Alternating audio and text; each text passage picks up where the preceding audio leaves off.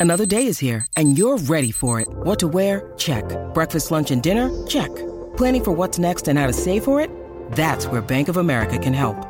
For your financial to-dos, Bank of America has experts ready to help get you closer to your goals. Get started at one of our local financial centers or 24-7 in our mobile banking app. Find a location near you at bankofamerica.com slash talk to us. What would you like the power to do? Mobile banking requires downloading the app and is only available for select devices. Message and data rates may apply. Bank of America and a member FDIC. If you've got a thirst for knowledge that never quits, Brightside Podcasts are just what you need. Whether you're into recent discoveries, space exploration, true stories, or useful tips for self improvement, psychology, gadgets, or just your day to day routine, there's something for everyone. If you're not a morning person, then you'd probably love living on the moon or out in space. The whole lack of oxygen thing aside, the round the clock night sky sounds pretty tempting.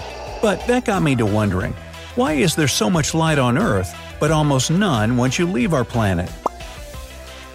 You might think it's light during the day and dark at night, because the Earth spins on its axis and the Sun illuminates either hemisphere. Well, that's part of the reason, but it's more complicated than that. I mean, our star shines on the moon too, but the sky above it is always black. It comes down to the unique atmosphere surrounding our Earth. It's full of dust, dirt, gases, and water droplets, which all act like tiny mirrors and reflect the sunlight. When sunlight bumps into these small particles, it diffuses and creates different colors. That's why we see a blue sky and all those spectacular shades during sunrise and sunset. It's a whole different story elsewhere.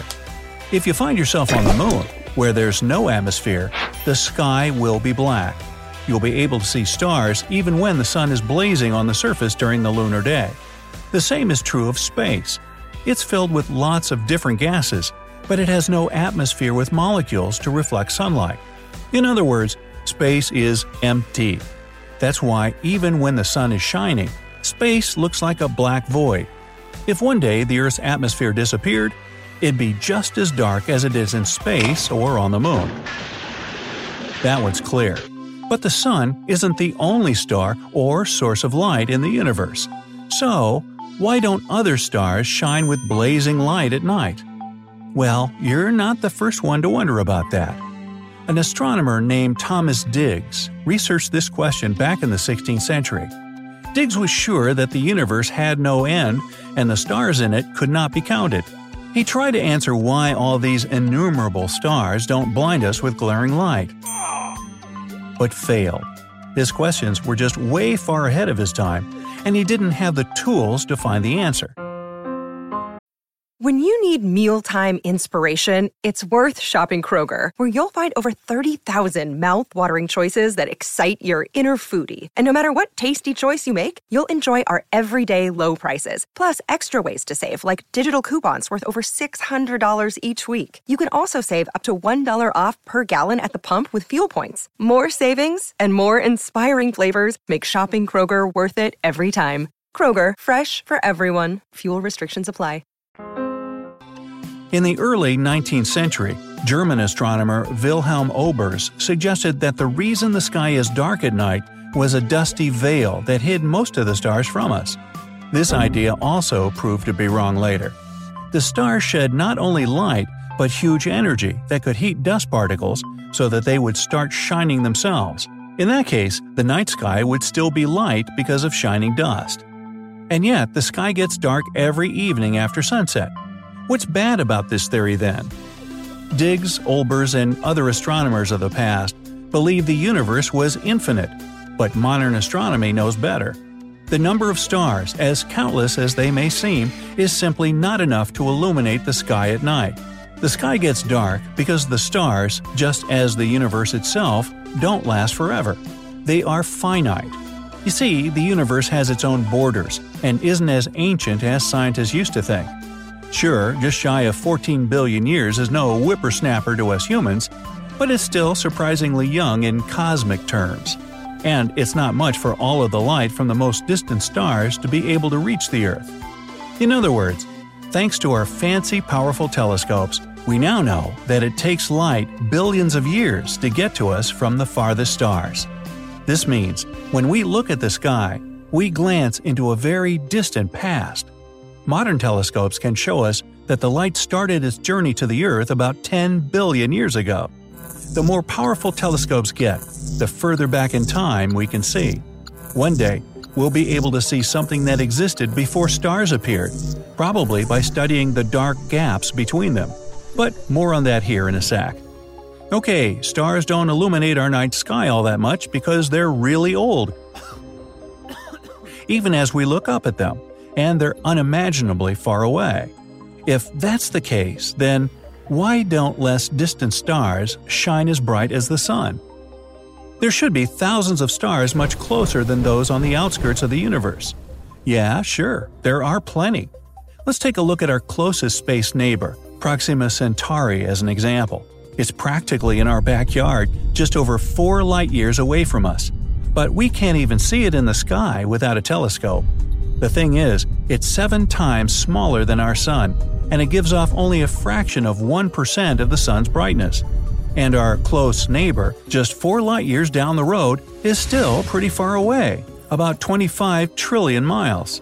For comparison, our own big bright Sun is a mere 93 million miles from Earth. So our star is much bigger and closer.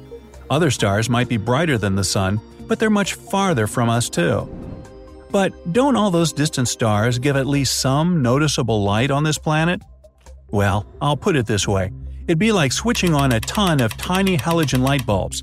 They're not as bright as one big LED bulb, but they do give off part of its light. So, yeah, they give us a little bit of something, but it's barely noticeable. Remember, space might be empty compared to the Earth's atmosphere, but there are a lot of gases out there. They move around, form clouds, and serve as a sort of veil hiding most of the light in the Milky Way. That's why we can't see everything that's going on in our galaxy. We need special equipment for that. But it turns out Olbers was sort of right, only the curtain that covers the light is made of gas and not dust. Where the Big Bang comes into play. The theory states that the universe was born in a Big Bang 13.8 billion years ago. Since that time, everything has been moving away from the point where it all began. That is, the universe is expanding, and objects within it are getting farther from each other with time. Sources of light also move away and spread out, which means space is getting darker and the number of black areas is growing. They move at their own speed for billions of years, and our telescopes and satellites, fancy as they may be, can't notice or track this movement. How do we know these black areas exist at all if astronomers can't see them? To simplify that for sake of time, they study how visible objects behave, how celestial bodies move along an elliptical orbit around stars or have gravity. This can only be explained with the presence of an unknown space object or group of objects. Astronomers think that most of the matter in the universe is invisible, and it looks like black emptiness to the human eye. But how does it look through a telescope? Ooh, all that blackness lights up in a wondrous rainbow of colors.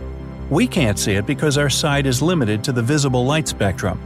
But if you remember the electromagnetic spectrum from back at school, you'll know that visible light is just a tiny sliver of all those wavelengths and frequencies.